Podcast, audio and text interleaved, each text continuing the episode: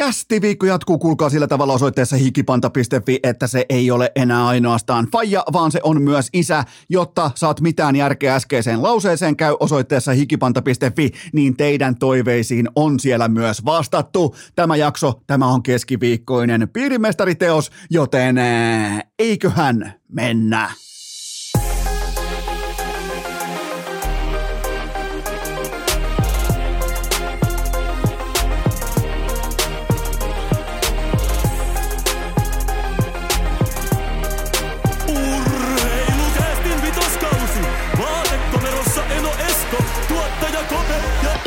Taavetti.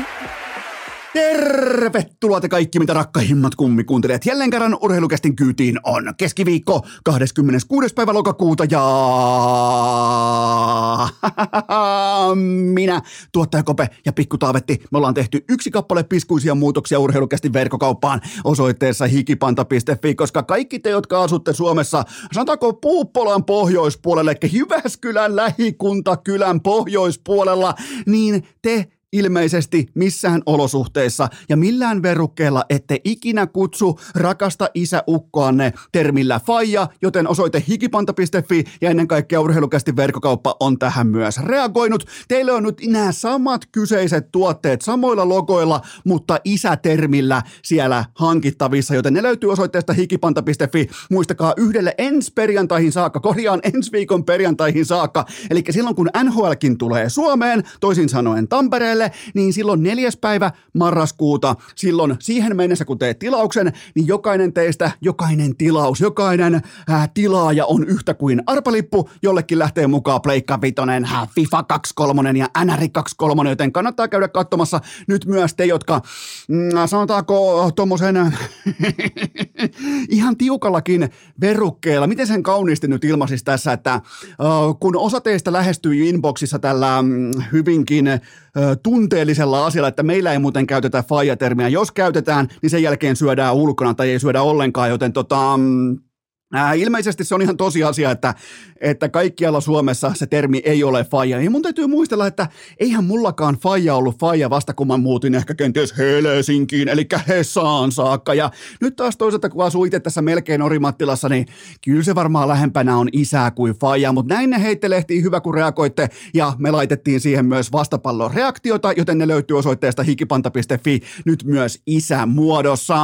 Äh, mennään ensimmäiseen topikkiin aiheeseen perkuulla perkuulauta oikeastaan. Tänään on muuten mielenkiintoinen perkuulauta, koska ei ole mitään takeita tätä tehdessä tässä kohdin vielä siitä, että Ika saadaan langan päähän, mutta se on kaikki plussaa, mikäli suorana New Yorkista, melkein jopa Times Squareilta Ika Lehkonen mukana, mutta kuten sanottu, koskaan ei tiedä, kun sä heität 60 kaljupäisen kaverin ulkomaille yli malkaan ja vielä vähän sanotaanko Tukholmaa kauemmas, niin mulla ei ole mitään takeita siitä tai oikeastaan minkäännäköistä luottoluokitusta sille, että Ika osaa käyttää hotellin VLANia, Ika osaa käyttää kuulokkeita ja Ika osaa käyttää kaiken lisäksi vielä WhatsApp-puhelua vieraalla vieraskentällä New Yorkissa saakka, joten jos Ikan perkuulauta on mukana tässä jaksossa, niin se on kaikki pelkkää plussaa urheilukästin keskiviikolle, mutta se ensimmäinen topikki on yhtä kuin Sebastian Aho ja Lauri Markkanen, minkä takia jääkiekkoilija ja koripalloilija, pohditaanpa heidän lähtökohtiaan ja tarinoitaan tässä kohdin, kun kumpikin on noussut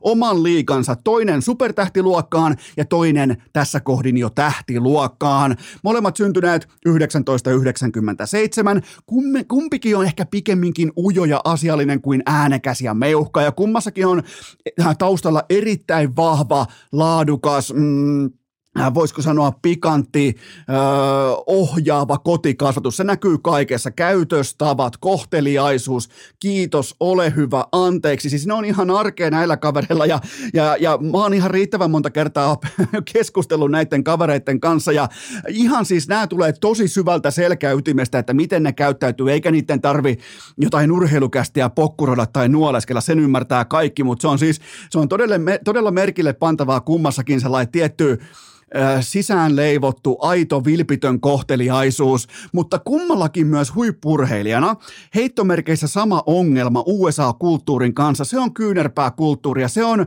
se on sitä, että mm, kiltit pojat, kiltit tytöt hyvin harvoin syö ensimmäisenä, jos ollenkaan. Vähän sama kuin Puuppolan pohjoispuolella, jos sanot isää faijaksi, niin välttämättä et syö ollenkaan. Joten kummallakin on ollut oma kasvutarinansa sen tiimoilta, että äh, löytyykö sitä tiettyä mulkkuutta, löytyykö sitä tiettyä kulmahammasta, löytyykö sitä tiettyä kyttyrä selkää sen osalta, että täällä ei väkisin okkaa pakko olla kaikkien kanssa koko ajan hyvissä väleissä. Ja nyt sitä alkaa löytymään Sebastian Aholta, sitä löytyy Markkaselta, äh, sanotaanko puolitoista vuotta sitä löytyy Barkovilta, kaikilla hyvin samanlainen luonne, erittäin mukavia kavereita, mutta kun ne mukavat kaverit tuossa alfakulttuurissa, varsinkin NBAssa, niin sä voit ehkä heittää sieltä yhden Steph Curryn ja Clay Thompson ja ne on siinä. Ja sen jälkeen se parketti on täynnä mulkkuja ja nyt on hienoa nähdä myös, että siellä on mul- mulkku Markkanen. Aho on tällä hetkellä just tänä aamuna, keskiviikko aamuna, Aho on suomalaisjääkiekkoilijoiden him ja Markkanen kenties koko sinivalkoisessa urheilussa voi olla jopa him tai vähintään that guy positiossa. Jos kuuntelet ekaa kertaa urheilukästen tuotantoa ikinä, niin ihmettelet, että mitä helvettiä toi hölisee himistä ja that guysta, mutta hei, sun pitää tässä kohdin olla kotiläksyt tehtynä.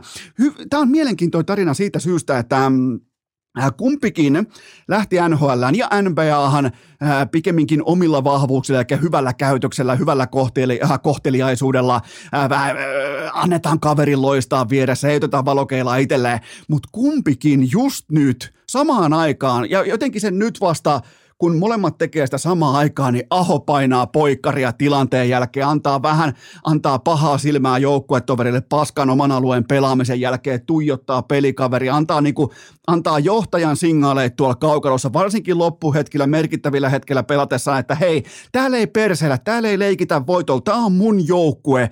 Katso, mä, mä, mä laitan tähän esimerkki, me pelataan näin. Ja se tekee Ahosta hyvin mielenkiintoista. Sitten taas otetaan kamat pois, päältä mennään median eteen, niin siellä on, se, siellä on pikemminkin se ujo kaveri, lyhyt, lyhyet vastaukset, se, se tarkasti lauseitaan harkitseva kaveri, mutta siellä kentällä, jumala, siellä alkaa olemaan äärimmäisen kovaksi keitetty kilpailija. Tämä kaikki näyttää Karolanan tiimoilta, joka saattaa olla NHLn paras joukkue tänä aamuna, tämä näyttää erittäin hyvältä. Että Sebastian Aho ottaa sitä kohti sitä No kai sillekin voisi antaa mulkku Sepe lempinime, että se pitää löytyä, se vaan absoluuttisesti pitää löytyä. Ja se on ihan selvästi löytynyt nyt näiden pettymysten jälkeen, kun taas Markkanen Jutahissa ottaa omia ratkaisuja, uskaltaa pelata isolation koripalloa, uskaltaa ymmärtää ja sisäistää sen, että hei, tämä laitetaan mun käsiin tämä pallo ratkaisuhetkillä. Mun pitää viedä tähän joukkueen luvattuun maahan ja miettikää Markkasen odotuksia. Sama kuin Aholla. Mehän pettytään joka ikinen aamu, kun Aholla on vaikka kiikarit tai 0 plus 1 NHL. Me todetaan, todetaan että jaa, no ei nyt ihan nappiilta Aholta ja Markkaselta joku 14 paunan ilta, niin se tuntuu jopa fiaskolta. Ja sehän, sehän tässä on kaikista kauneinta. Ujoista kavereista on tullut sen luokan tähtiä, että meidän, mieti samaa keskustelua vaikka heitetään vaikka kahdeksan vuotta sitten tai seitsemän vuotta sitten, ö, olisi ihan vakavissaan sanottu, että me suomalaiset urheilufanit petytään, jos jollain sentterillä on vain 0 plus 1 NHL-yössä, ja, me, ja suomalaisella NBA-pelaajalla on vain 14 pistettä, niin se on meille pettymys. Miettikää, mihin ollaan tultu, jumalautaa. Ja nämä tällä hetkellä, nämä auraa tietä, mutta nimenomaan tällaiset kaverit, että pystyy olemaan se töissä kävijä minä ja sitten se siviili minä. Siviili minä voi olla vaikka maailman mukavin isäukko, ei faija nimenomaan isäukko. Se voi olla kohtelias, hyväkäytöksinen, ehkä vähän ujo kaveri, mutta sitten kun vedetään ne pelikamat päälle, me nähdään mulkkumarkkasta, me nähdään mulkkusepeä ja noi kaverit tällä hetkellä johdattaa omia joukkueitaan. Noi on puheenaiheita. Ja Aho on ottanut nyt alkukaudesta, Aho on ottanut kruunun pois Rantaselta ja Barkovilta, kun puhutaan Suomen parhaasta jääkiekkoilijasta. Se on totta kai, se on aina, se elää se tilanne, mä käyn sitä mielellään läpi ennemmin, ja jopa vähän kiusallisen paljonkin paikoin, mutta mun mielestä se on niin mielenkiintoista, koska meillä on näin monta laadukasta huippurheilijaa yli lajirajojenkin tällä hetkellä Amerikoissa. Joten siinä on, siinä on hyvä pikantti vertailu, tai ajankohtainen vertailu näistä kahdesta tähtiluokan urheilijasta, josta varsinkin Markkanen tällä hetkellä, niin siellä on tiikerin silmää, siellä on sitä kulmahammasta ja Aho sama juttu, ai että. Otetaan tähän kohtaan poikkeuksellisesti myös kysymyksiä pöytään, koska niitä on paljon ja pitää jossain mm, vaiheessa myös luottaa siihen, että Ika on saanut mööpelinsä järjestykseen New Yorkissa. Sille on, sanotaan, sille on kerroin 2,72 on sille, että Ika hyppää mukaan tähän kyseiseen jaksoon, joten mulla on teille myös kysymyksiä tässä kohdin. Äh, muistakaa hikipanta.fi, sieltä myös isänpäivätuotteet, ei vain faija-tuotteita, vaan myös isänpäivätuotteita. Napataan teitä tässä kohdin ensimmäinen pohdinta pöytään.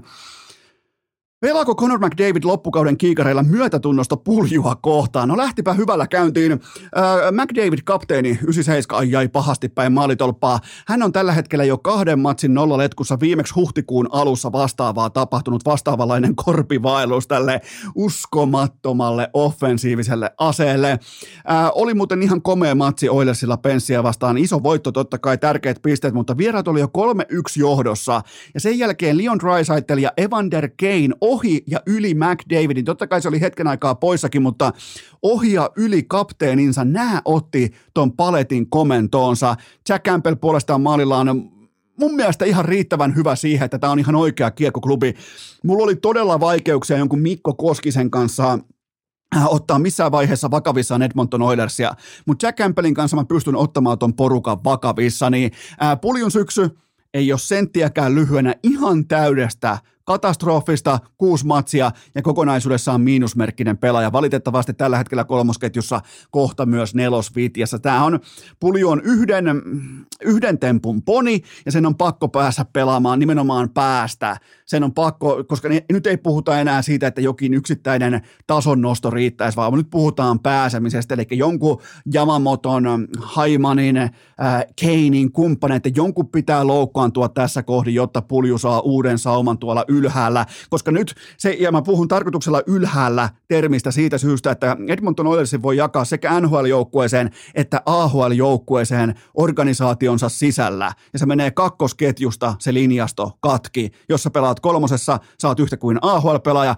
jossa pelaat ykkösessä, kakkosessa, varsinkin ykkösyyveessä, saat eturivin NHL-pelaaja, toi on karu, karu, kylmä maailma, ja puljulla ei tässä kohdin riitä. Ja vaikka tänä syksynä on totta kai tullut omakohtaisestikin kritisoitua puljun kohtelua, ottelua Edmontonissa, niin muistetaan kuitenkin se fakta ja tausta siellä, että viime kaudella oikeastaan koko sesongin enemmän tai vähemmän pulju sai istua suomalaishistoriassa kaikkien aikojen kauneimmassa syöttötuolissa sitten nuoren Jari Kurrin. Joten muistetaan kuitenkin se, nyt kun ihmetellään sitä, että Oilersilla ei ole mitään suunnitelmaa puljun tiimoilta. Joten puljulla ei riitä. Se, se on vaan pakko todeta, että puljulla ei riitä. Seuraava kysymys. Miltä Toronto Maple Leafsin mestaruusparaati valmistelu vaikuttaa? Äh, se vaikuttaa siltä, että urheilukästin lava-auto on jo liikkeellä. Me käydään hakemassa, minä tuottaja Kopea Pikku Taavetti, me käydään hakemassa betoniporsaat suoraan kertalaakista pois Maple Leaf Squareilta tässä vaiheessa lokakuuta. Mennään kohti marraskuuta, mutta nyt voi jo kuuluttaa kirkos, että tämä ei tule voittaa tämä porukka Stanley Cupia. Ei millään verukkeella. Tämä on vähän sama kuin jossain päin Suomea ei kutsuta isää faijaksi. Se on yhtä kylmä fakta tässä kohdin tänä NHL-kautena, että Toronto Maple Leafs ei tule voittamaan Stanley Cupia. Matthews ja Marner yhteensä seitsemän matsin, eikä 14 otatukseen kokonaisuudessaan kaksi tehtyä nuottaa. Kysymysmerkki oli jälleen kerran se kestoaihe, maailman helpoin journalistinen, analyyttinen tulokulma, se on se pakisto ja sen kiekollisuus. Ja, äh, ja sitten kun vielä ymmärretään nämä GM Kyle Dupasin fanipoikatoimet, että siihen pakistoon nyt ei ihan tietenkään siihen ei ole varaa satsata, koska ei ole käpissä tilaa, ei ole kolikoita rahapussissa jäljellä, joten siellä on käynyt tässä vaiheessa seitsemän pakkia kentällä ja vain yksi heistä on kirjannut enemmän kuin 0,5 paunaa per ilta. Ja sekin on totta kai Morgan Riley, joka on kentällä suurin piirtein 23 minuuttia per ilta supertähtien takana ja siinä pitää syntyä vielä paremmin, paljon paljon paremmin tulosta, mutta kukaan muu ei pysty edes omalla alueella saamaan peliä eloon. Eli kiekko kuolee jatkuvasti pakkien lapaan. Mitä se tarkoittaa? Tarkoittaa sitä, että Matthews turhautuu, Marner on käyttökelvoton, Mä aloin ihan oikeasti kääntymään pikkuhiljaa sille kanalle, että Marnerista pitää, ja tämä ei ole mitään vitsailua, mä oon ihan oikeasti kohta sitä mieltä, että Marnerista pitää tehdä se pakki. Tuolla kiekko kuolee lapaa kaikilla muilla paitsi Morgan Rileylla. Jatkuvasti. ne ei saa kiekkoa, ne ei saa kiekkoa minkään näköiseen rytmiin Matthewsille, Marnerille tai kumppaneille. Se on mun mielestä kuvaavaa, että kuljetusliike William Nylander on tehokkain pelaaja tuossa joukkueessa siitä syystä, että hän hakee kiekkoa oman maaliviivan tuntumasta, ihan kun pelattaisiin jotain 90-luvun coast to coast hupilätkää, bubilätkää, mitä tahansa lätkää, niin se on kuvaavaa nyt kun katsoo tätä Sheldon Keefin porukkaa, jota siis maestroi Kyle Dupas. Ai että mä nautin tästä. Ja se, se, on nyt, se on nyt todettu tähän kohtaan, tähän kauteen seitsemään matsia, että kiekko kuolee omalle alueelle. Vastustajan aktiivipaine on liikaa, se murskaa Leafsin sen talentin, jonka pitäisi pystyä tekemään sitten keskialueella tai hyökkäysalueella kiekon kanssa jotakin. Kun puhutaan Tavareksesta, puhutaan Matthewsista, Marnerista, ne ei edes saa kiekkoa. ne ei edes saa kiekkoa. Tehdään oikeasti siitä Marnerista pakki tässä kohdin. Silloin sen tämä, silloin sen tämä kiekollista kykyä tulla paineen alta pois. Mä lähdin tähän kauteen poikkeuksellisesti kerran korkein torontolaistoivein. Ja mä aloitan osakkeiden tulipalokaupan tässä ja nyt. Ja miettikää, mä voin aloittaa sen ilman, että mun tarvii sanoa mitään veskariosastosta. Mä en nimittäin nosta Ilja Samsonovia ykkösenä, en pitkässä juoksussa. Ollut viimeksi no- noteerattavalla, voisiko sanoa globaalilla, globaalilla huipputasolla kuutisen vuotta sitten KHL. Joten yhteenveto, Toronto on tällä hetkellä urheilukästin idän voimapuntarissa siellä seitsemän. Ei mitään asiaa Stanley Cup-spekulaatioa. Ei ne saa kiekkoa oma, ei, ei, ei ne, ne ei saa, sama kuin sulla olisi, sun joukkueessa pelaisi vaikka Steph Curry, ja, ja ei olisi sellaista palloa, no se on huono esimerkki, koska pelaa point guardia, mutta äh, sulla olisi vaikka Giannis Antetokounmpo sun joukkueessa, NBA-joukkueessa, ja sulla ei ole ketään, kuka pystyy tuomaan sen pallon ylös, se jää aina vastustajan koko kentän prässiin, se, se menettää, se pomputtaa rajasta yli, se kaatuu, se pomputtaa omaa jalkaan. Tätä on Toronton pakiston pelaaminen, pois lukien Morgan Riley. Ja tässä on tulos, ei toi joukkue mene mihinkään mitään. Ei, ei ole mitään syytä olettaa, että hei, kyllä tästä. Ei, ei, ei tämä tästä. Seuraava kysymys. Miten aiot juhlistaa Phil Kesselin asemaa NHLn teräsmiehenä? Kyllähän mä valmistan todella tuhdit hotdogit ja kutsun jouhkin pelaamaan livepokeria verkkaisella sellaisella herrasmiesmäisellä tempolla. On muuten Phil Kessel kuulemma todellinen pokeripöytien herrasmies Las Vegasissa ja pelaa tässä kohdin ihan oikeassa joukkueessa nimenomaan tässä katsannossa. Mun mielestä on hieno ja upea asia. Keith Jandelin Valitettavasti se ennätysjahti alkoi saamaan irvokkaita piirteitä. Se ei kuulunut NHL-kaukaloon. Mä en ole varma, olisiko se kuulunut edes AHL-kaukaloon loppuvuosinaan. Ja tässä puolestaan Phil Kesselin tiimoilta on menty urheilu edellä. Se on aina tärkeää, kun puhutaan ammattilaisurheilusta, niin on pakko kyetä menemään urheilu edellä.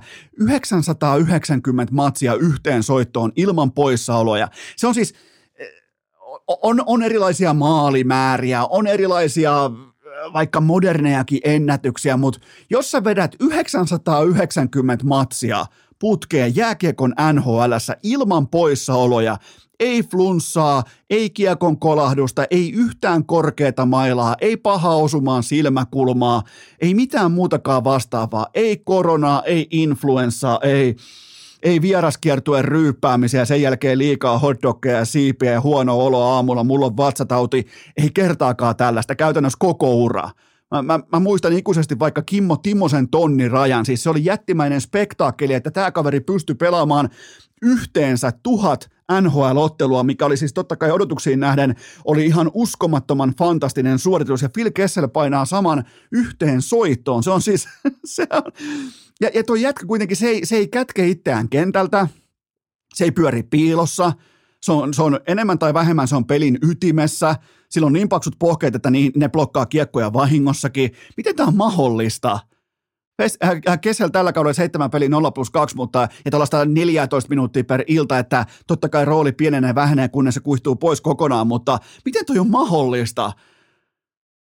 Ja, ja kuinka monta matsia näistä liki tuhannesta ottelusta, kuinka monta matsia hän on vetänyt piikillä, puolikuntoisena, sillä asenteella, että hei mä en jätä omia, että mä menen kaukaloon. Mulla ei ole tänään, tänään ole se mun päivä, kolottaa, sattuu, ahdistaa, mitä tahansa. Kuinka monta kertaa toi on niin sanotusti laittanut paskassa ojennuksia ja mennyt kaukaloon ihan uskomaton ennätys ja se siis toteutuu nyt sitten San Jose Sarksia vastaan vieraana, oliko, oliko, tiis, oliko hetkinen keskiviikko torstai yönä, oli miten tahansa, mutta se on nyt paketissa ja täytyy olla iloinen Phil Kessel. On sen verran tyylikäs herrasmies, että pidetään kohta pientauko ja sitten jatketaan. Urheilu! Urheilukääst! Podcastien ikioma Rasmus Härkädaliin. Tähän välikköön mulla on teille huippunopea kaupallinen tiedote ja sen tarjoaa urheilukästin pääyhteistyökumppani Leader. Kaikkihan tietää, ne piirtää Kel on Leaderiä. Viikon tuote Combat Reko, mikä homma sopii etenkin kontaktilajeihin ja kovatehoiseen voimaharjoitteluun menee suoraan niin sanotusti niveliin.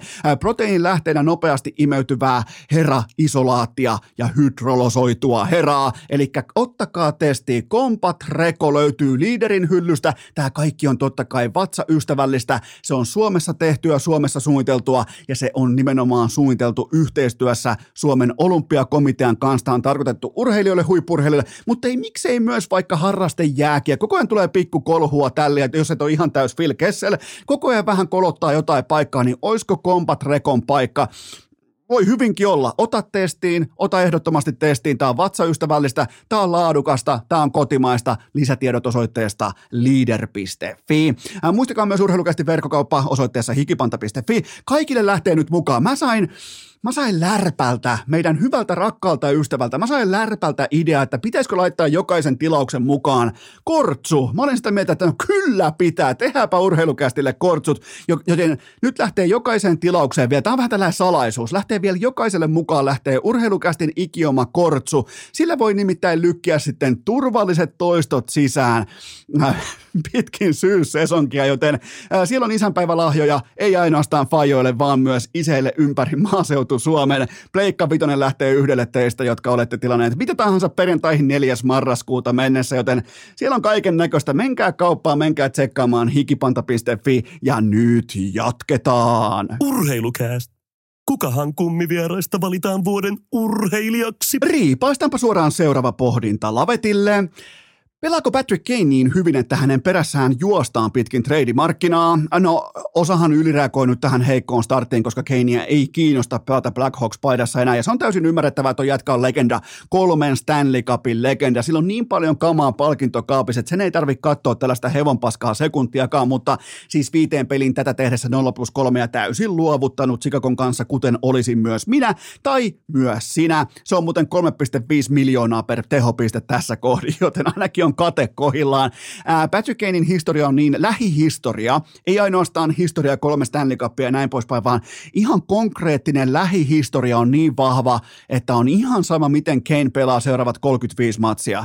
Se on silti kaikkien Stanley Cupia hamuavien organisaatioiden äh, kärkitargetti tulevaan siirtojen takarajaan. Viime kaudella 78 matsiin 92 tehopaunaa.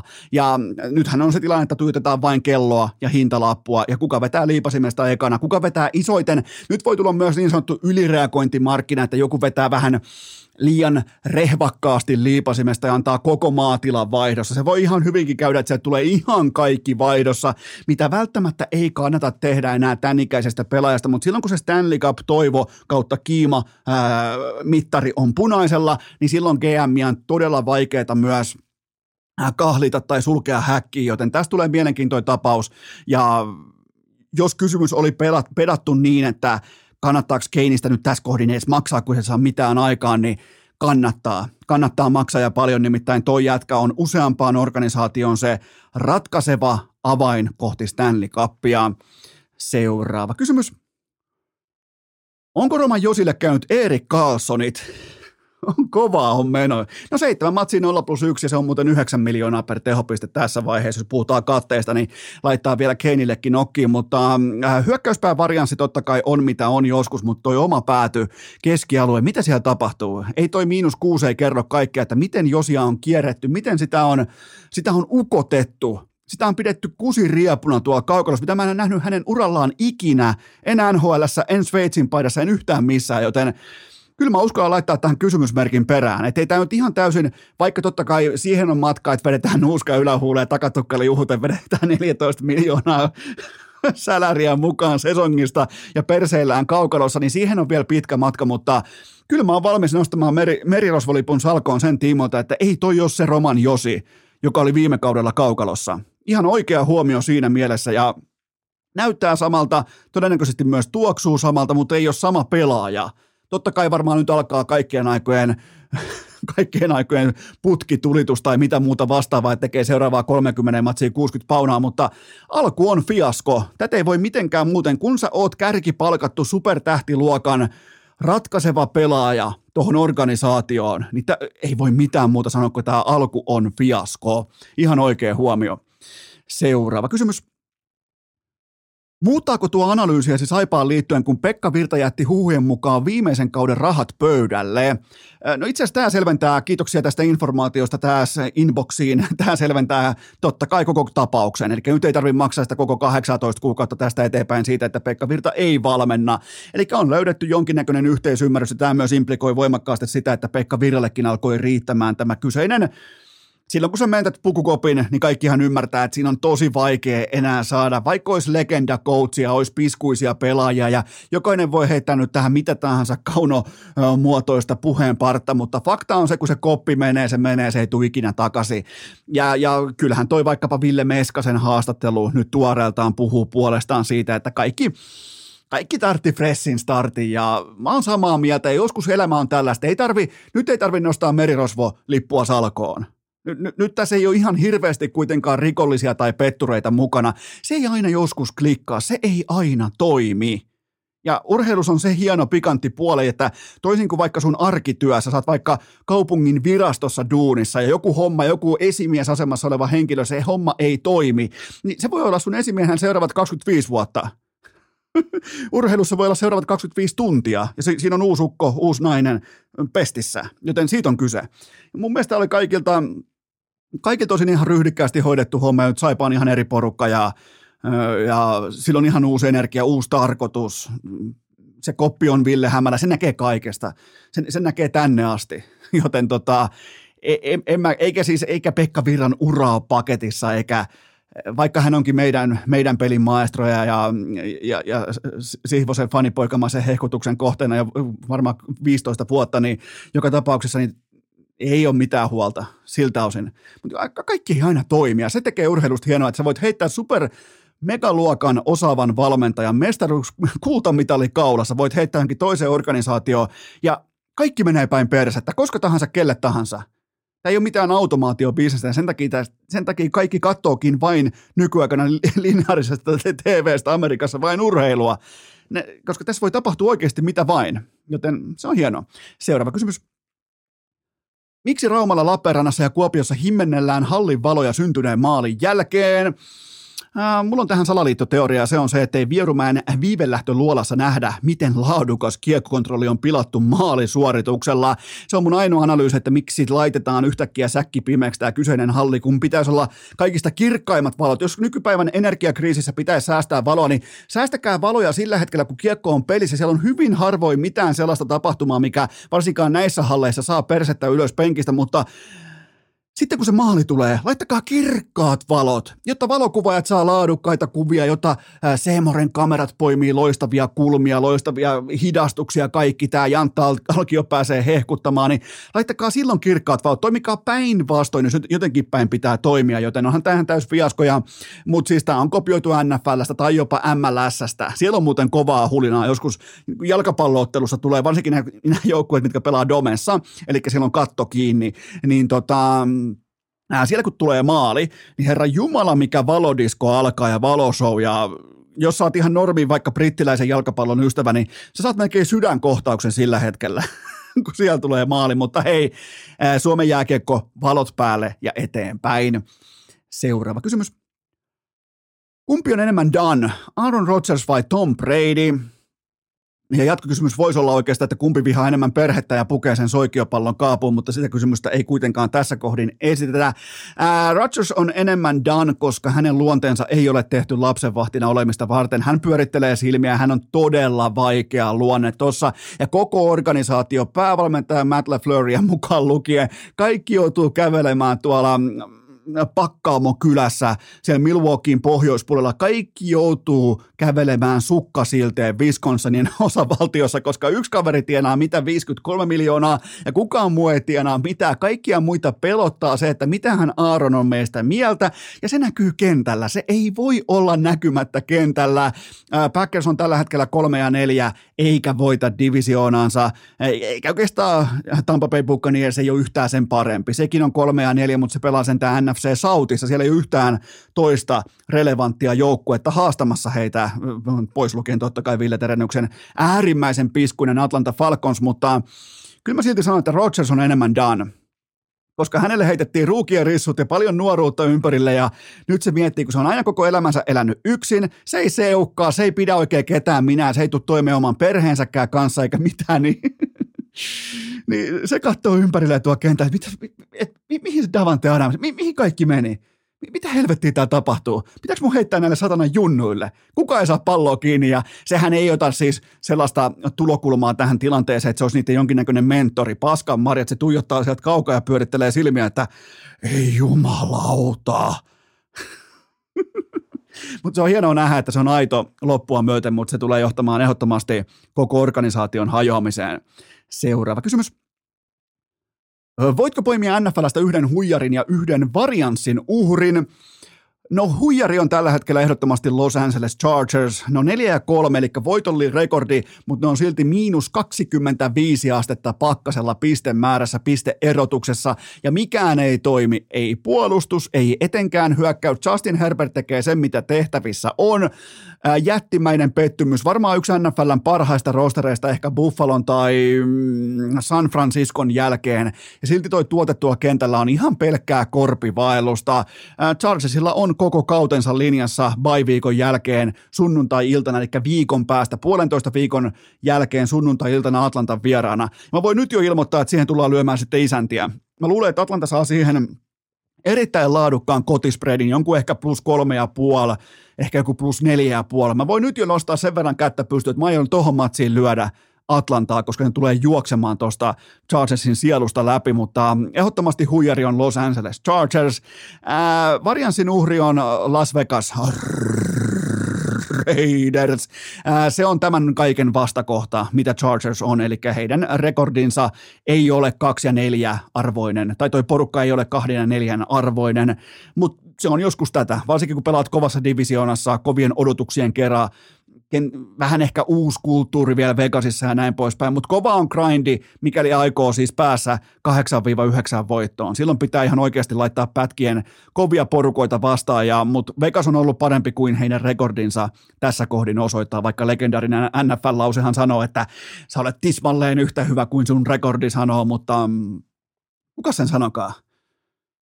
Tämä tota, no miksi mä nyt löydän? Mä löydän sen kasvot jo, harmaat hiukset, vähän ehkä jonkinnäköistä luonnon vyölaukkua mukana. New York Jetsin legendaarinen coachi voitti silloin Patriotsiakin ihan playereissa saakka. Ryan, nyt on muuten paha, nyt on todella paha. Ryan, onko se etu vai sukunimi? Se ei ole Matt Ryan, oispa Matt Ryan, ei jumalauta. Kyllä nyt hävettää, mutta joo. Mitähän me tässä nyt, niin, seuraava, otetaan suoraan seuraava kysymys. Ää, miksi San Francisco maksoi ylihintaa Christian McCaffreysta Äh, no jotta silloin selkeä ase NFC, NFCn playoff-taistelussa kenties hei, hieman ontuvaa kokonaisuutta vastaan. Jos katsoo NFC tai vaikka sen pelirakentajan, sieltä tulee vastaan äh, vaikkapa Rodgersia, Bradya, Jack Prescottia, Matthew Staffordia, Kirk Cousinsia tai Jalen Hurtsia, niin äh, vakuuttaako? Mua ei kaikilta osin nimittäin vakuuta. Ja NFC tulee menemään yhden pallon hallinnan hommiksi pudotuspeleissä, joten GM John Lynch antoi Kyle Shanahanille just sellaisen aseen, mistä Kai Sänähän on tunnettu, eli maata pitkin pelaaminen erilaisin varianssein, pystyy heittämään lyhyttä, pystyy juoksee palloa, pystyy olemaan tällainen monikäyttöinen sveitsiläislinkari asetyyppinen ratkaisu, niin tohan vaikka nyt ensimmäinen peli totta kai Chiefsia vastaan, koska Chiefs oli suuttunut, ja ne muuten pelas äärimmäisen laadukkaan pallopelin, mutta jos katsoo sen ohja yli, niin onhan tämä tismallinen hankinta nimenomaan Sänähänin valmennusfilosofisiin vahvuuksiin, joten tässä mielessä ymmärrän täysin, minkä takia maksettiin erittäin kriittistäkin ylihintaa, koska se Super Bowl-ikkuna se on nyt. Se voi voittaa, hyvänä päivänä sen voi voittaa Jimmy Gillä. Ja nimenomaan sinne voi päästä NFCssä Jimmy Gillä. en välttämättä ole varma, pystyykö kellistämään Josh Allenia tai Patrick Mahomesia sitten Super Bowlissa, mutta tämä mun mielestä on siinä mielessä fiksu hankinta, että tulee nimenomaan Kyle Sanahanin siihen kikkapankkiin ja kikkareppuun, mikä hänellä on. Yksi lisäase, ja nyt varsinkin Deepon kanssa sitten pääsee operoimaan ja olemaan tupla uhkana, niin kyllä tästä tulee vielä hyvä, ja San Francisco menee playareihin. Seuraava kysymys.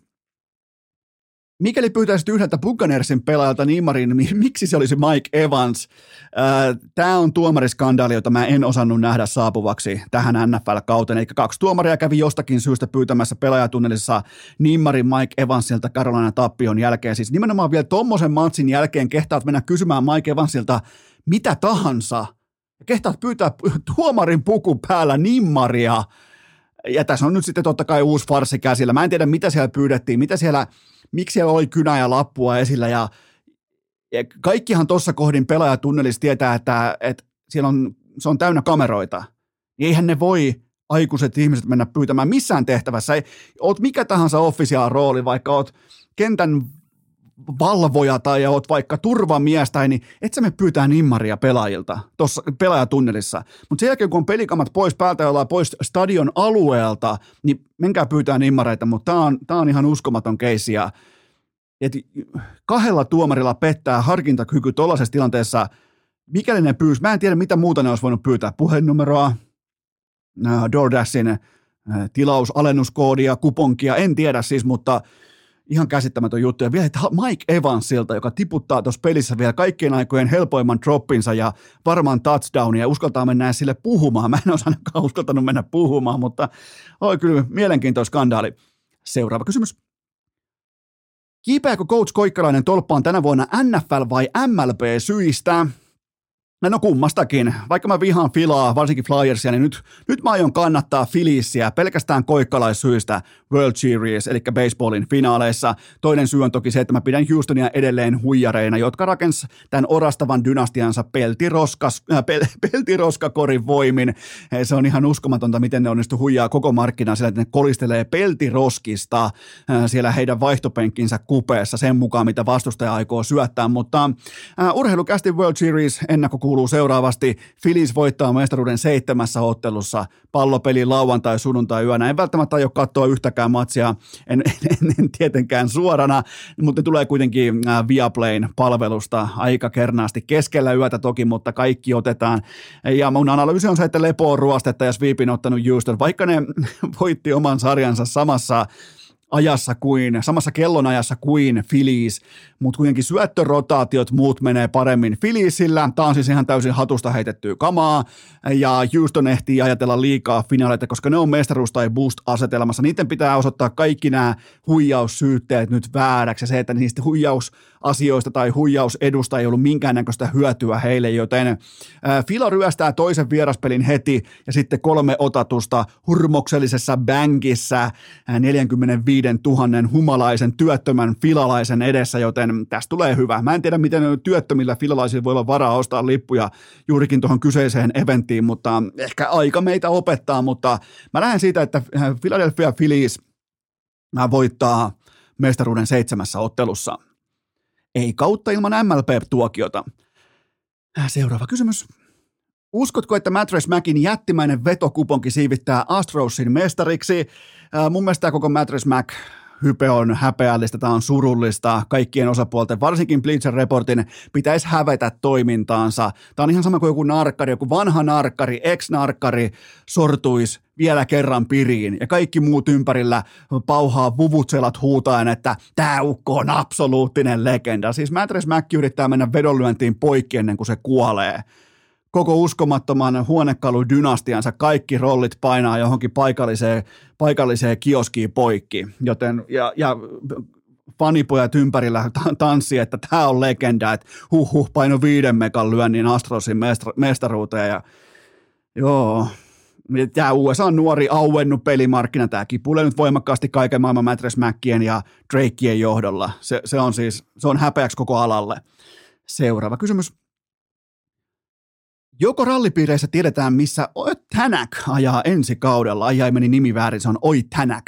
Se tuli harjoiteltua silloin Mikke Suopuron johdolla, mutta Tämä on päivänselvä, tämä on tänäkiltä päivänselvä valkoinen lippu, nimittäin tänäkin tietää, että häneltä olisi otettu Hyundailla pelkkää mestaruutta, vain mestaruus olisi kelvannut, joten tämä on pokeritermein open fold, mitä me nähdään nyt.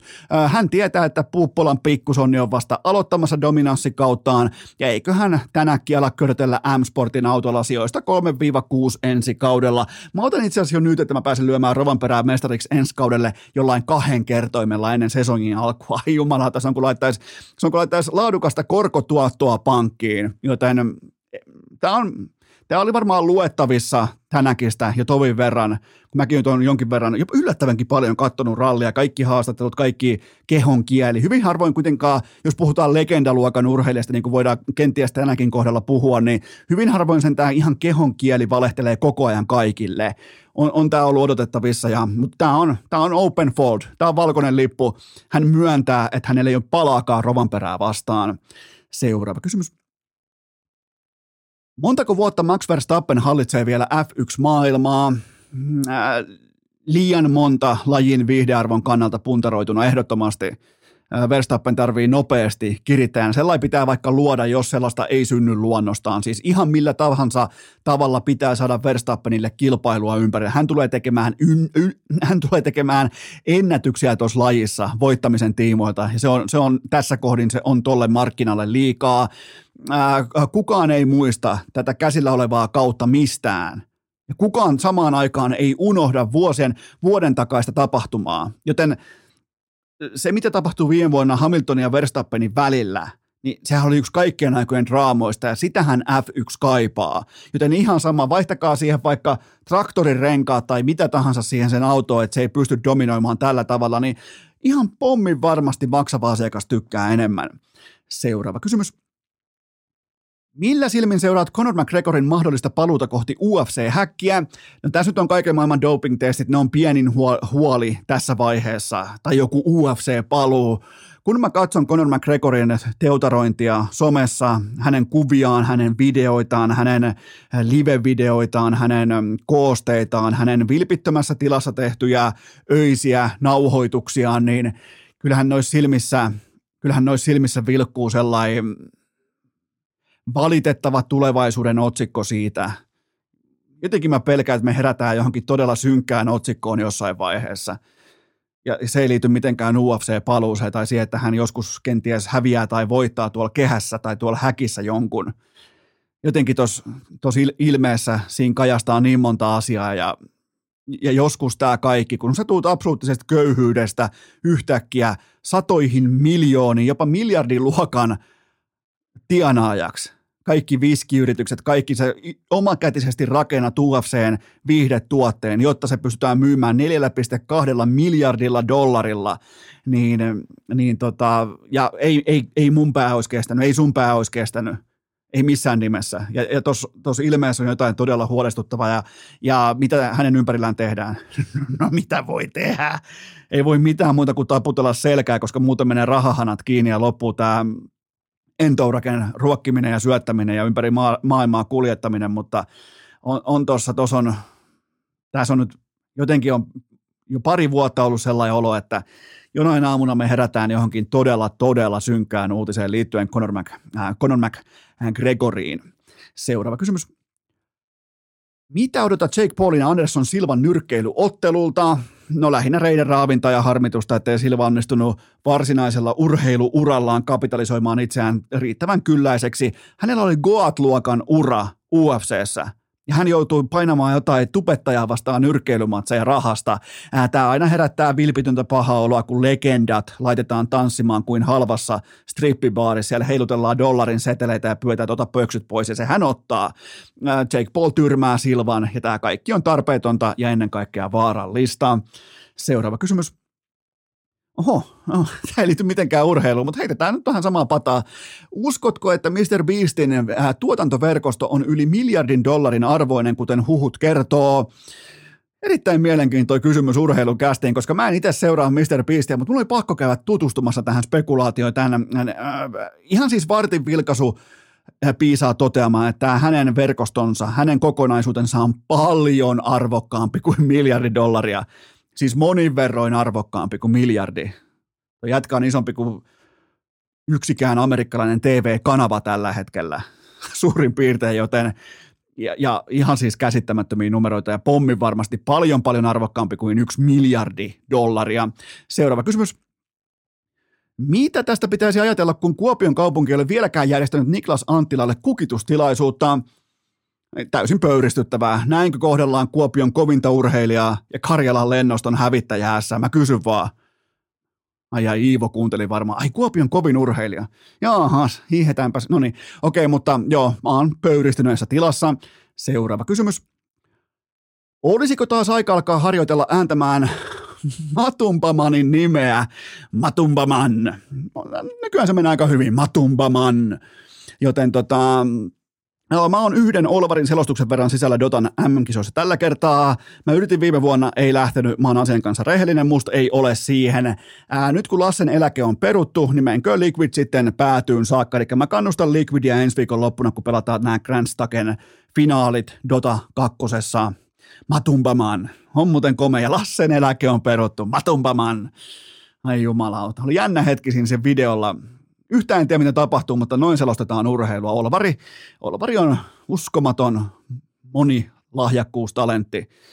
Varmaan niin tällaista all-around-selostajista saattaa olla jopa Suomen paras. Olvari. Seuraava kysymys. Voitko nimetä Aleksi B:n päävas- päävastustaja tähän Rion majoreille?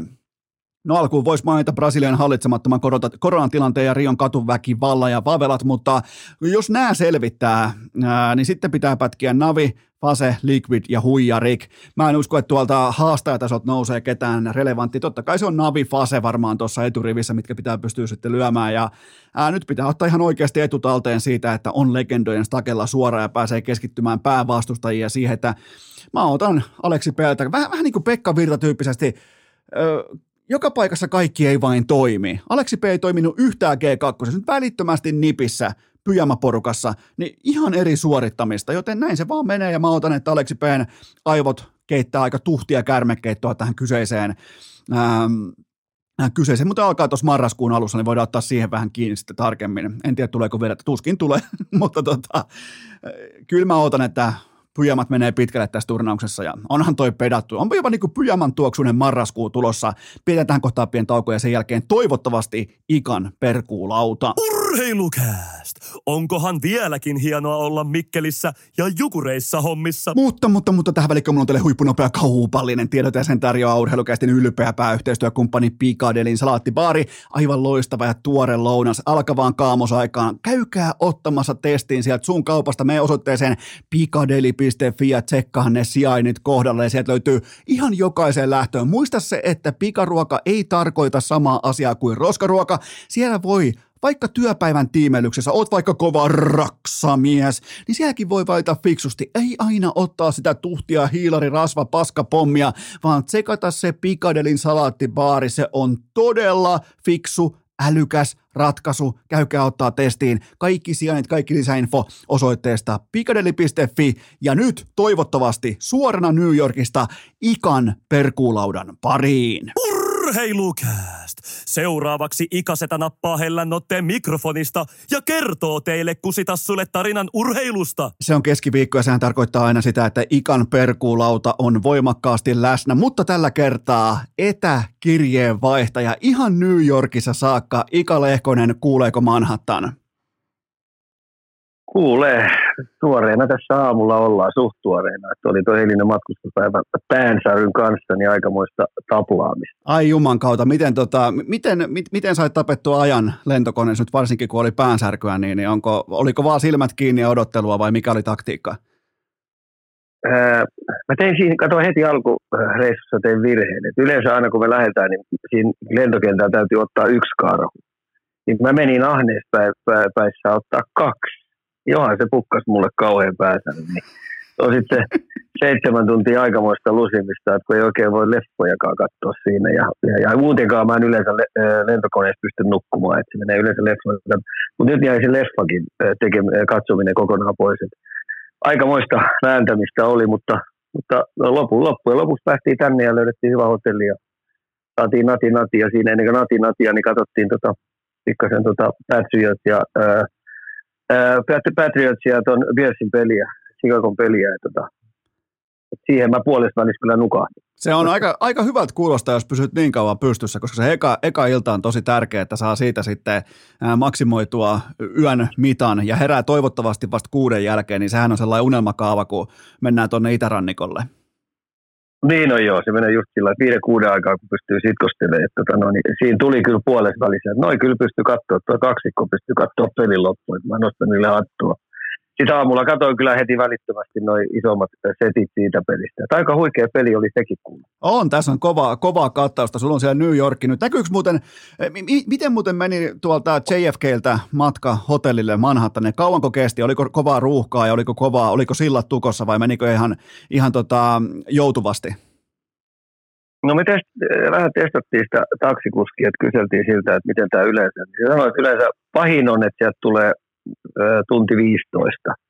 Mutta eilen päästiin sellaiseen 50 minuuttia, että aika hyvin meni. Ja sitten kun sä pistit vähän alustosta, että miten tuo Jenkkiisin tarina oli, niin kyllähän se katukuvassa tietyllä tavalla näkyy, että aika pettyneitä porukkaa tuo painaa. Et siinä on kuitenkin niin kova brändi se Jenkkiisin juttu, että tota noin, niin kun niillä on vuodesta toiseen, niin ei kelpaa mikään muu kuin mestaruus. Ja nyt ne painaa 4-0 tuosta pihalle, niin kyllähän kauhea pettymys oli. oli. Ja vielä vähän sellaista joukkuetta vastaan, joka tota noin, niin ei ollut yhtään nimimiestä. Mutta totahan tuo urheilu on, että sieltä tulee aina näitä sankaritarinoita. Joo, ja Houstoni, Houstoni on vielä kaiken, kaiken, kaiken lisäksi punainen vaate siitä, että nehän on ihan dokumentoituja huijareita, niin, niin se on tosi punainen vaate niin. siellä, siellä Manhattanilla, kun ne jäi, jäi siitä niiden huijauskandaalista kiinni tuossa kolmisen vuotta sitten, niin tota, siellä ei ole vieläkään haavat, haavat kokonaan ummessa. Entäs äh, Giants ja Jetsin lento? Siellä on tota, pitkästä aikaa, olisiko ensimmäistä kertaa 12 vuoteen molemmat jenkkifutisjoukkueet on plussarekordilla liikenteessä liikenteessä tässä vaiheessa, niin näkyykö mitenkään näin niin kuin alkuunsa? Eh, no ei alkuunsa, mutta hei, se on meillä iso lasti tässä. Nyt tietenkin illalla on toi Colorado ja Rangersin peli, mutta sitten tänään päivällä jo lähdetään vähän katsoa, että mitä tuo Jenkkiputis täällä on. Ja sitten seuraavat pari päivää, niin kyllä mä koitan rekvisiittaa tiedätkö, löytää ja vähän haastatella porukkaa. Että ne on kuule ihan täpinöissä, kun Jetsi ja Giants pärjää tuolla tavalla. Se on, Aivan varmasti. Se on Kyllä sä tiedät, että nykki on niin, nykki on niin kova hei, Jenkkiputis kaupunki olla ja voi. Se, voi, se on nimenomaan sitä, ja se on mielenkiintoinen kaupunki siitä, että ää, miten sen kauniisti sanoisi, kukaan ei ole urheilufani, mutta kaikki on urheilufaneja. Saat varmaan kiinni siitä, mitä haen. Siis se on jännästi, se on koko, kyllä. Joo, se koko, kukaan ei niinku sinällään ole erityisesti urheilufani, vaan se on itsestään selvää, kun sä asut Manhattanilla tai New Yorkin, niin kuin sanotaanko, suurkaupunkialueella, niin sä kannatat syystä tai toisesta, kannatat urheilua. Näitä joukkueita, Yankees, Mets, Rangers, kumppanit, kaikki Giant Jets, niin, niin se, se on kyllä mielenkiintoinen maailma, mutta Ika, mennäänkö ensimmäiseen perkkulaudan aiheeseen? No niin.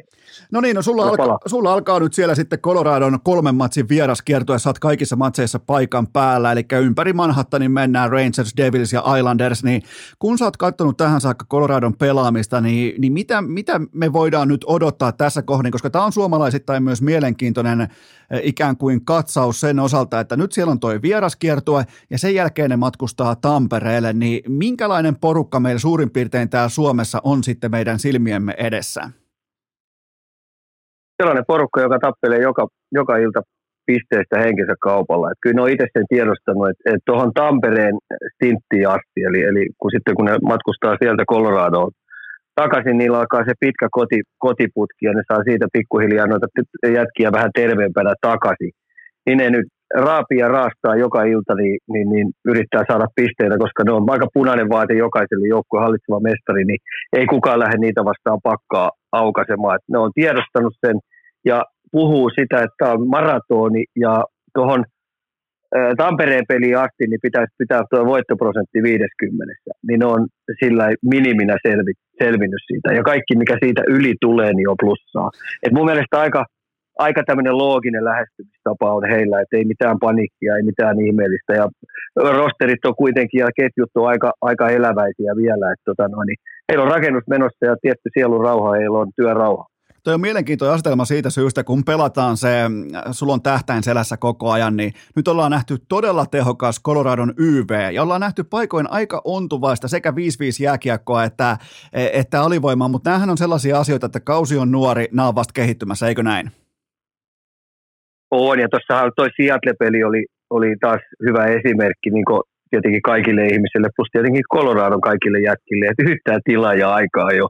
Kun vastapuoli pistää niin 60, 60 metrin kaukalossa, kun mennään päästä päätyy, niin kaikki tila ja aika on, että ollaan pelin sisällä koko aika, eikä edes yritä minkäännäköistä raivojääkiekkoa tai törmäilyjääkiekkoa, vaan puolustetaan, puolustetaan 60 minuuttia kärsivällisesti ja sitten katsotaan, mitä tuo Colorado antaa. Ja niinhän ne otti sieltä sitten voiton. Et siinä muutama jätkä vähän ahdistui, mutta niin heti palaveri oli pelin jälkeen, että hei pojat, tätä tämä tulee ole aika pitkälti tämä kausi. Mietipä nyt vaikka Arturin, Arturin viimeistä kalenterivuotta. Vuosi sitten hän pelasi joukkueessa, jota valitettavasti kukaan mm, paikan päälle, siis vierasjoukkue, tai sitten he pelaa vieraskentällä, niin kukaan ei varmasti laittanut, laittanut Montrealia isolla, isolla punaisella tussilla, että hei, tämä on se iso matsi, mutta nyt sitten, äh, kun Arsi pelaa Coloradossa ja ne on hallitseva mestari, niin joka ilta mennään. Se on, se on monille muille organisaatioille, se saattaa olla koko kuukauden päämatsi, niin, niin aika mielenkiintoinen kulttuurimuutos.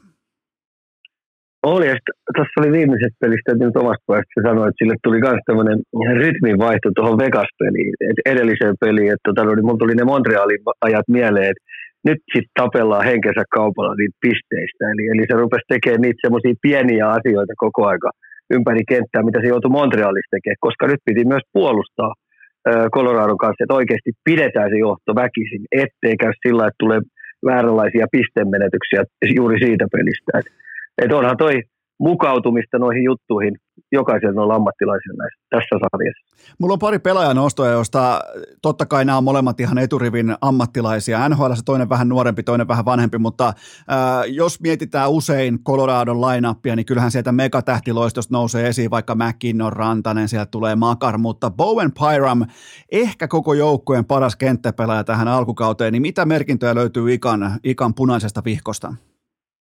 No se on vähän pakkokin olla, koska niin on, noi vihulaiset hyökkää makarin kimppuun ihan koko ajan. Ei anna sille yhtään tilaa ja aikaa. Kaiken lisäksi on vielä äärimmäisen ilkeitä. Et, et, et jos makarin peliä katsoo ihan suurennuslasilla, niin se ottaa tuommoinen 20-25 taklausta peliä kohti, joista se yrittää kyllä alta livahtaa ja pääseekin aika usein. Niin se tarkoittaa vähän sitä, että Pyromille tulee paljon enemmän tilaa, että sen täytyykin pystyä sitä kiekollista, kiekollista osaamista, taitoa tuolla sinne eteen, koska se ei ole niin tavalla merkattu kuin, kuin öö, Makari.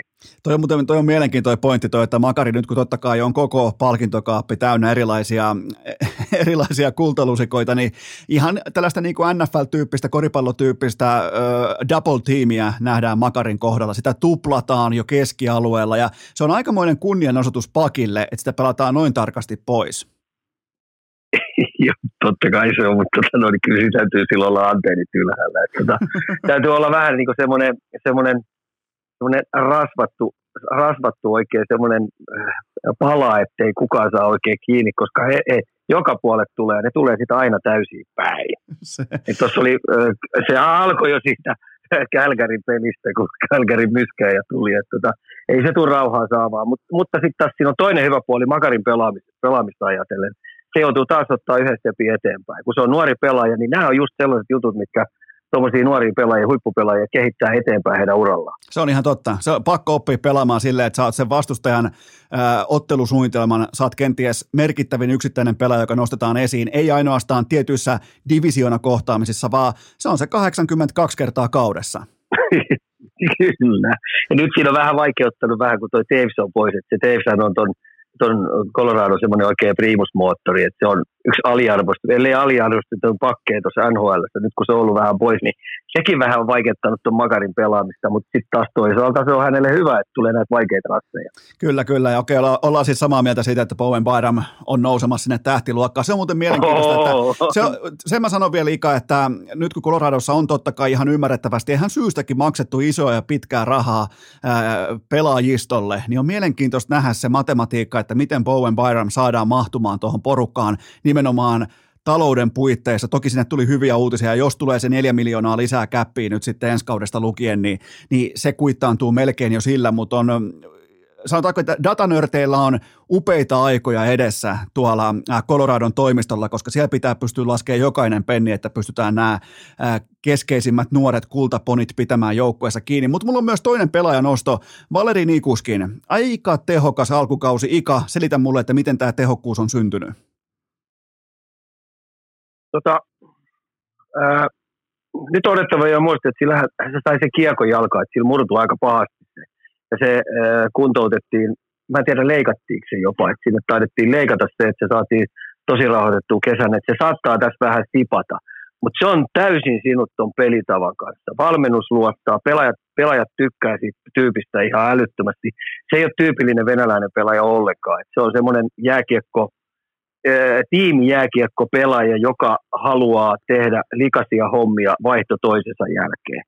Semmoinen panssarivaunu, jolla on riittävästi taitoja. Nyt kun silloin, silloin se, se on niin hyväksytty tuohon yhtenä jätkänä, yhtenä voittavana pelaajana tuohon joukkueeseen, niin silloin niin totaalinen työrauha ja se nauttii tuossa. Ja valmennus käyttää sitä aika hyvin tuolla ympäriinsä, että kaiken näköisiä tehtäviä se saa ja se nauttii niistä tehtävistä. Että et sillä on nyt tosi hyvä ympäristö ja senkin takia niin se teki tosi pitkän sopimuksen tuonne tonne Coloradoon, koska hän nautti elämästä. Et se oli yhtä helvettiä se hänen aikansa siellä Dallasissa, että sitä periaatteessa, mitä on kuullutkin vähän juttua, niin sitä jopa vähän koulukiusatiin siellä. Okei, eli tässä on tällainen klassinen esimerkki siitä, että pelaaja, tisma, pelaaja ikään kuin pysyy tismalleen samanlaisena, mutta olosuhde ympärillä muuttuu, niin joku vaan toimii, joku ei toimi ja hän löysi oman kotinsa tuolta. On, ja sitten tietenkin pelitapa. Se pelitapa on siellä Coloradossa sellainen, mikä sopii hänen tyyliselle pelaajalle, että saa mennä, saa testata, saa kokeilla. Ja sitten kun peli kääntyy omiin, niin, niin sitten sä puolustat niin raivoisasti ja tuot sitä hyvää osa-aluetta siihen, siihen tota noin, joukkueen kuppiin lisää. Että ei se sen ihmeellisempää ole. Hän ei ole tämmöinen passiivisen pelaamisen tai, tai, tai matemaattisen varman pelaamisen pelaajatyyppi.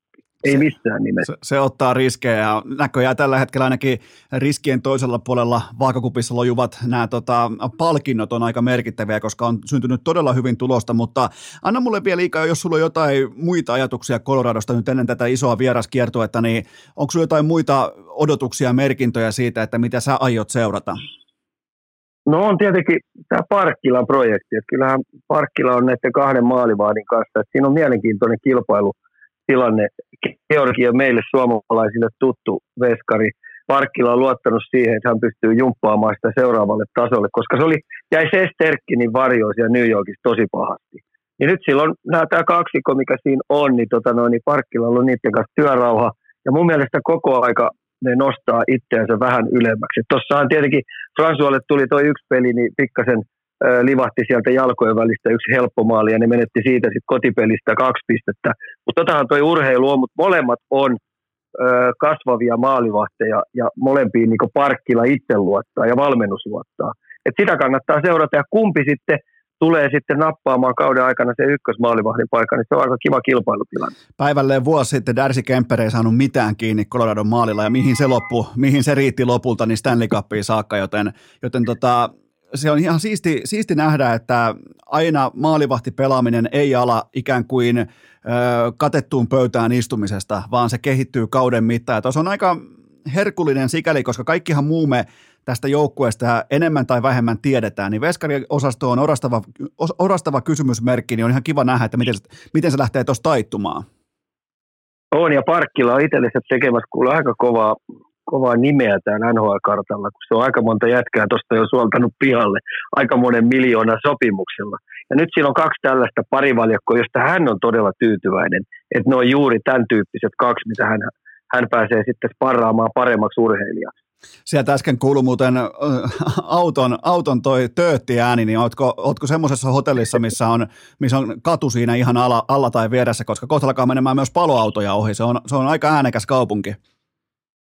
Oo, joo, mä pistin ihan tietoisesti sulle, että tulee tätä elämää, niin kun me ollaan tää 20, onko tämä 23. kerros, niin pistin tuon parvekkiovi tuossa auki, ja tulee vähän tätä elämää sinnekin, että oikeasti ihmiset tietää, että me ollaan täällä, eikä tämä ole mitään öpö, öpö juttu. Ai jumalauta, Ikalla on mm. varaa ottaa sellainen hotellihuone, missä on parveke New Yorkissa. Nyt on, nyt on urheilukästin avustajapalkkio, nyt on, nyt on kovalla tasolla, kun on, on tuommoinen, mutta hei Ika. Ei, ei.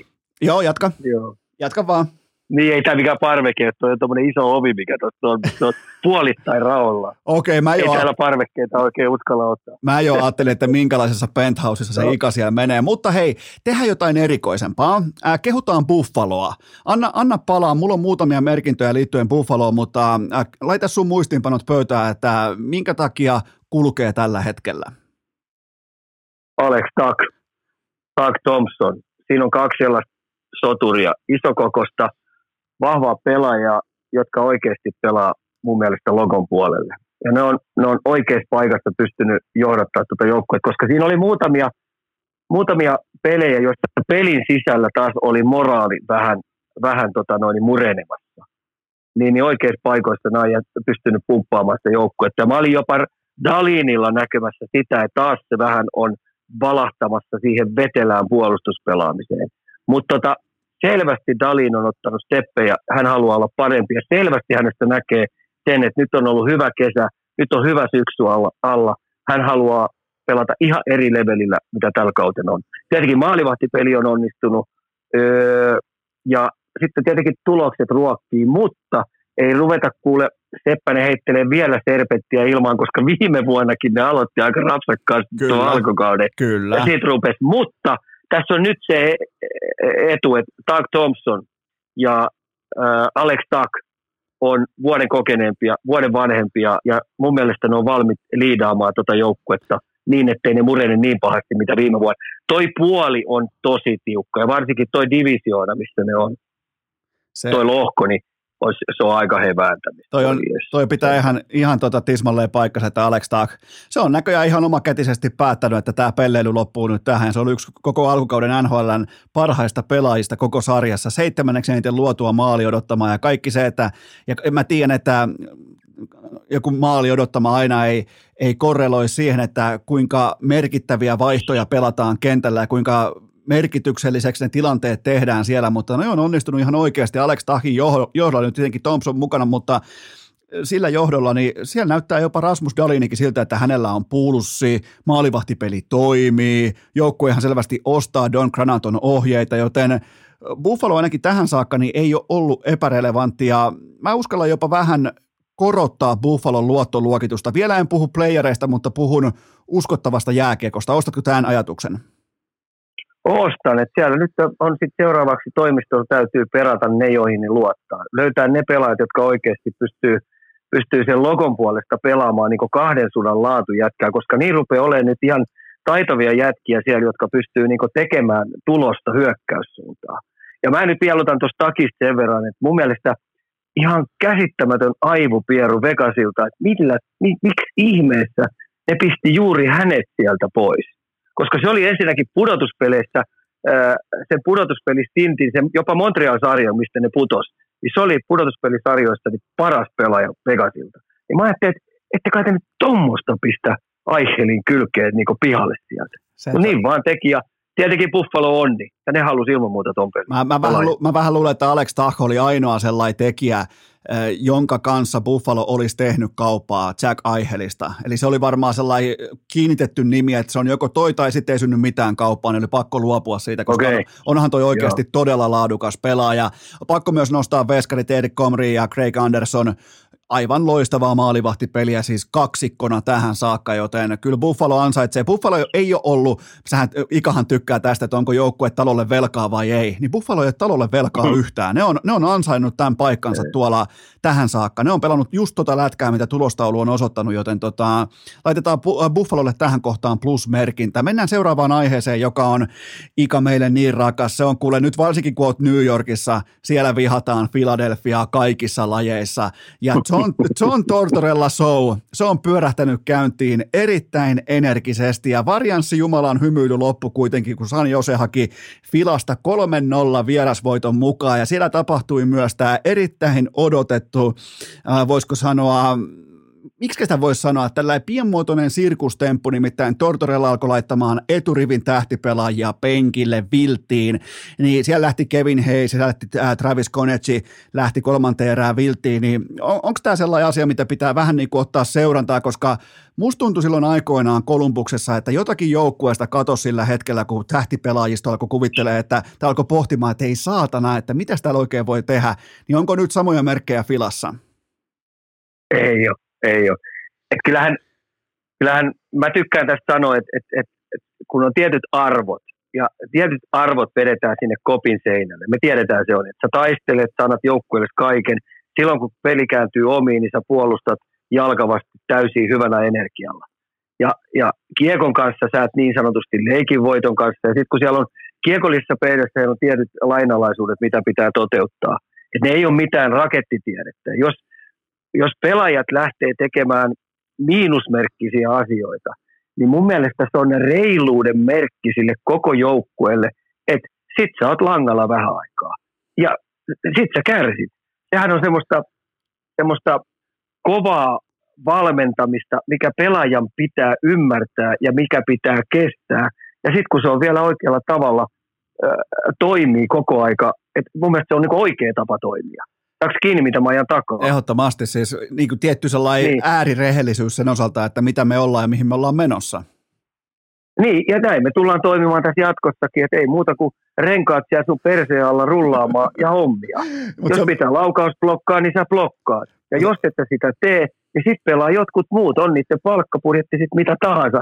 Niin mun mielestä tämä on ainoa oikea tapa, millä se saakin sen Flyersin ennen, mitä on myöhemmin käännetty, ja onhan se sen käännetty.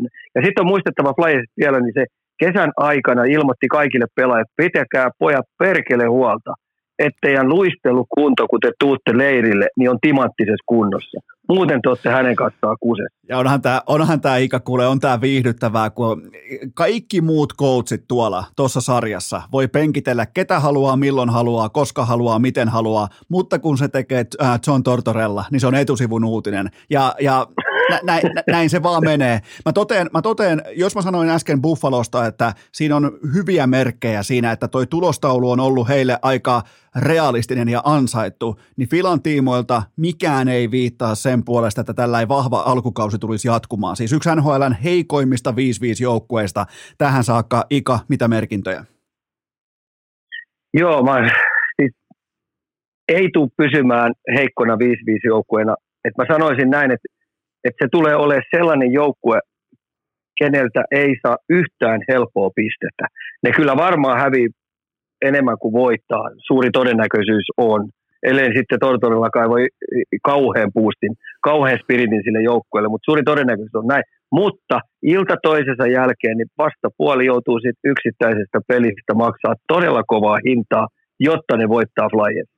Okei, okei, napataan vielä sulle yksi kaveri seurantaa. Mä tiedän, että tämä ukko tulee olemaan sulla tiukan suurennuslasin alla nyt sitten parin päivän kuluttua, kun Colorado pelaa New Jersey Devilsia vastaan, eli Jack Hughes. Ika, yksinkertainen kysymys. Onko Jack Hughes riittävän hyvä ykkössentteri sille joukkueelle, joka lähtee haaveilemaan playoff-paikasta, joka pelaa voittavaa jääkiekkoa? No Davishän on tietenkin sitä mieltä, että on, mutta mitään semmoisia merkkejä ei ole vielä ilmassa. Hughes on erittäin hyvä pelaaja. Nyt me mennään kuitenkin se sentteriosasto kolme ensimmäistä. Siellä on Hissieri, Hughes ja Haula.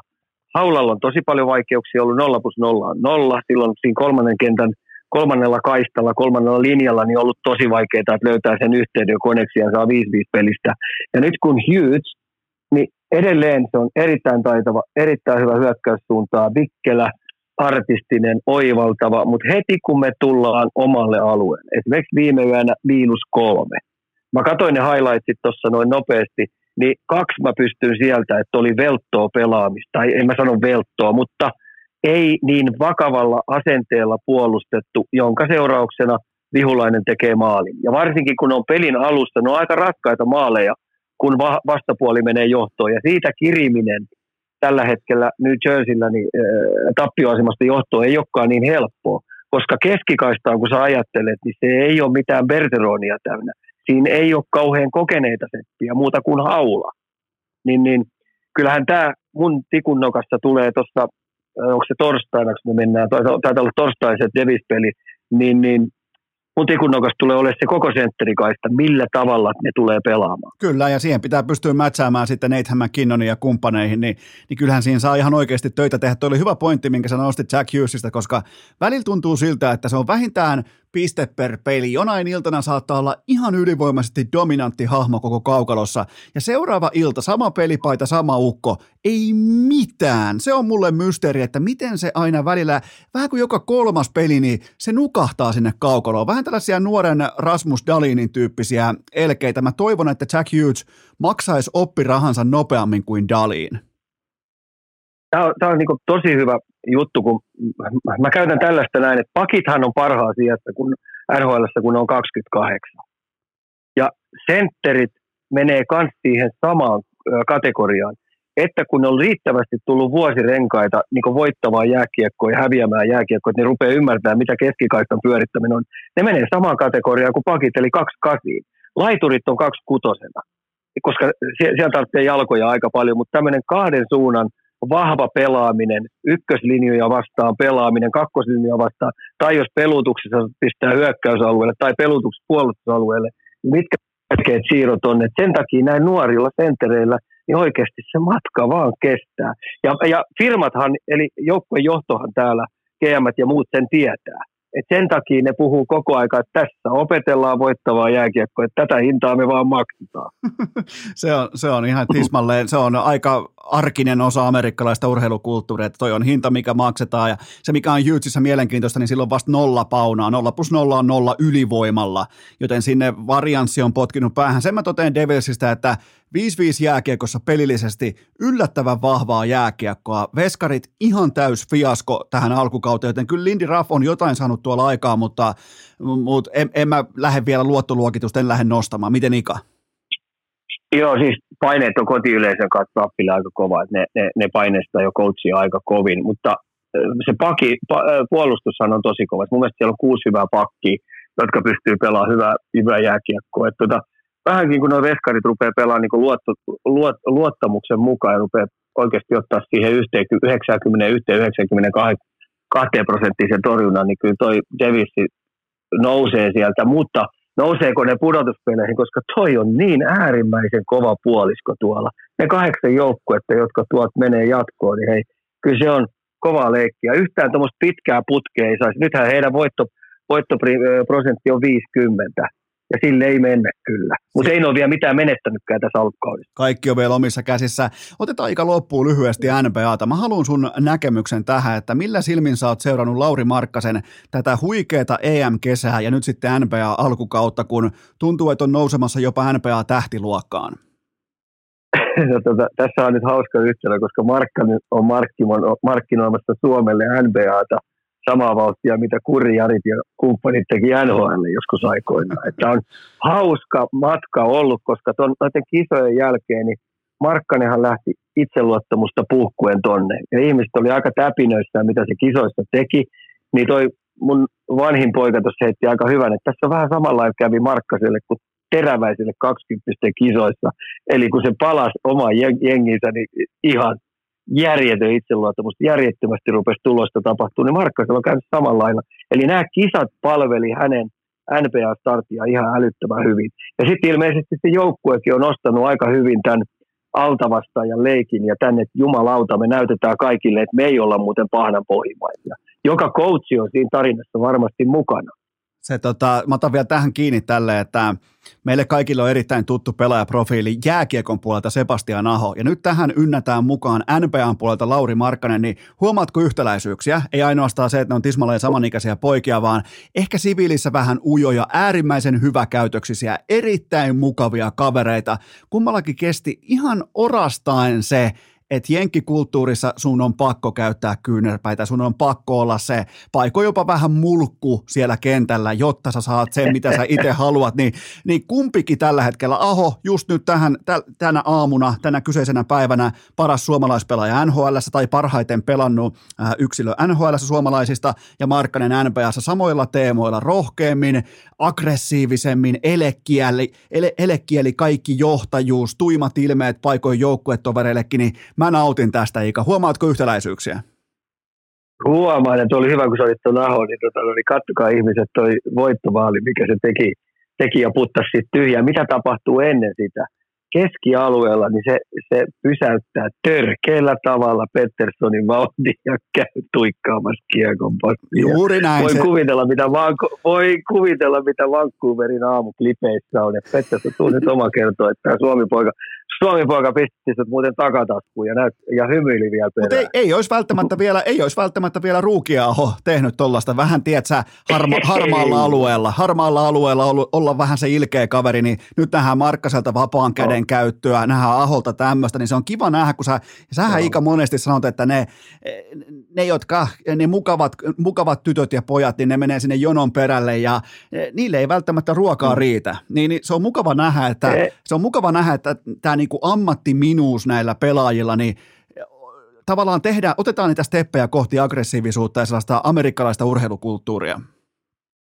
Joo, ja sitten kun Markkasesta puhutaan, niin hän, Markkanenhan on muistettava, että se on eliittiurheilija, niin kuin 24-7. Eli tämä matkahan on sellainen matka, mitä hän on tässä matkan tehnyt, että se pitäisi kyllä mun mielestä urheilun puolelta tehdä semmoinen kulttuuriteko ja kirjoittaa kansia kirjojen väliin, jotta tuo tuleva nuoriso oikeasti ymmärtää, miten paljon on täytynyt tehdä töitä, jotta yleensä on mahdollistettu tämä matka. Ei se ole kuule mitään hei golfin pelaamista ollut tai tota noin, niin, festivaaleilla käyntejä tai mökkeilyä, sitä sun tätä, vaan kyllä hei, se olisi kiva puristaa oikein kunnolla kansien väliin tämä Markkasen matka. Mä, tota, mä, mä, mä, just tänään hihittelin itsekseni sitä, kun mä totesin, kun mä katsoin Markkasen tota, tietenkin koosteet, sen heittokarta ja kaikki, kaikki tilastot, niin mä oikein it, itseni kohdalla pysähtyin naureskelemaan sitä, että mä olin pettynyt, kun suomalainen pelaaja tekee NPS vain 14 paunaa. Niin, niin, niin, niin että tähän ollaan tultu.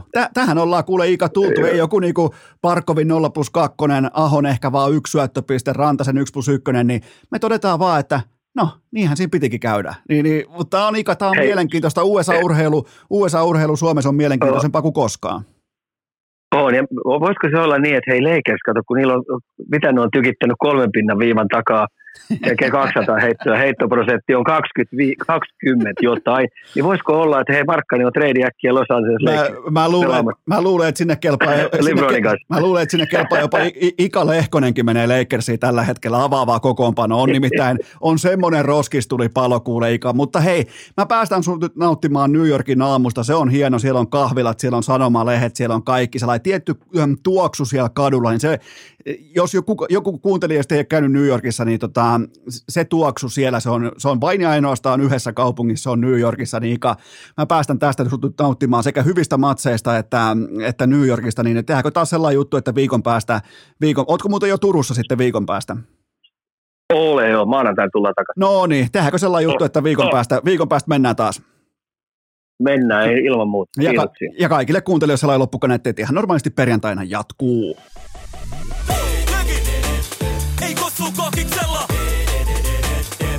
Lökistoliksella.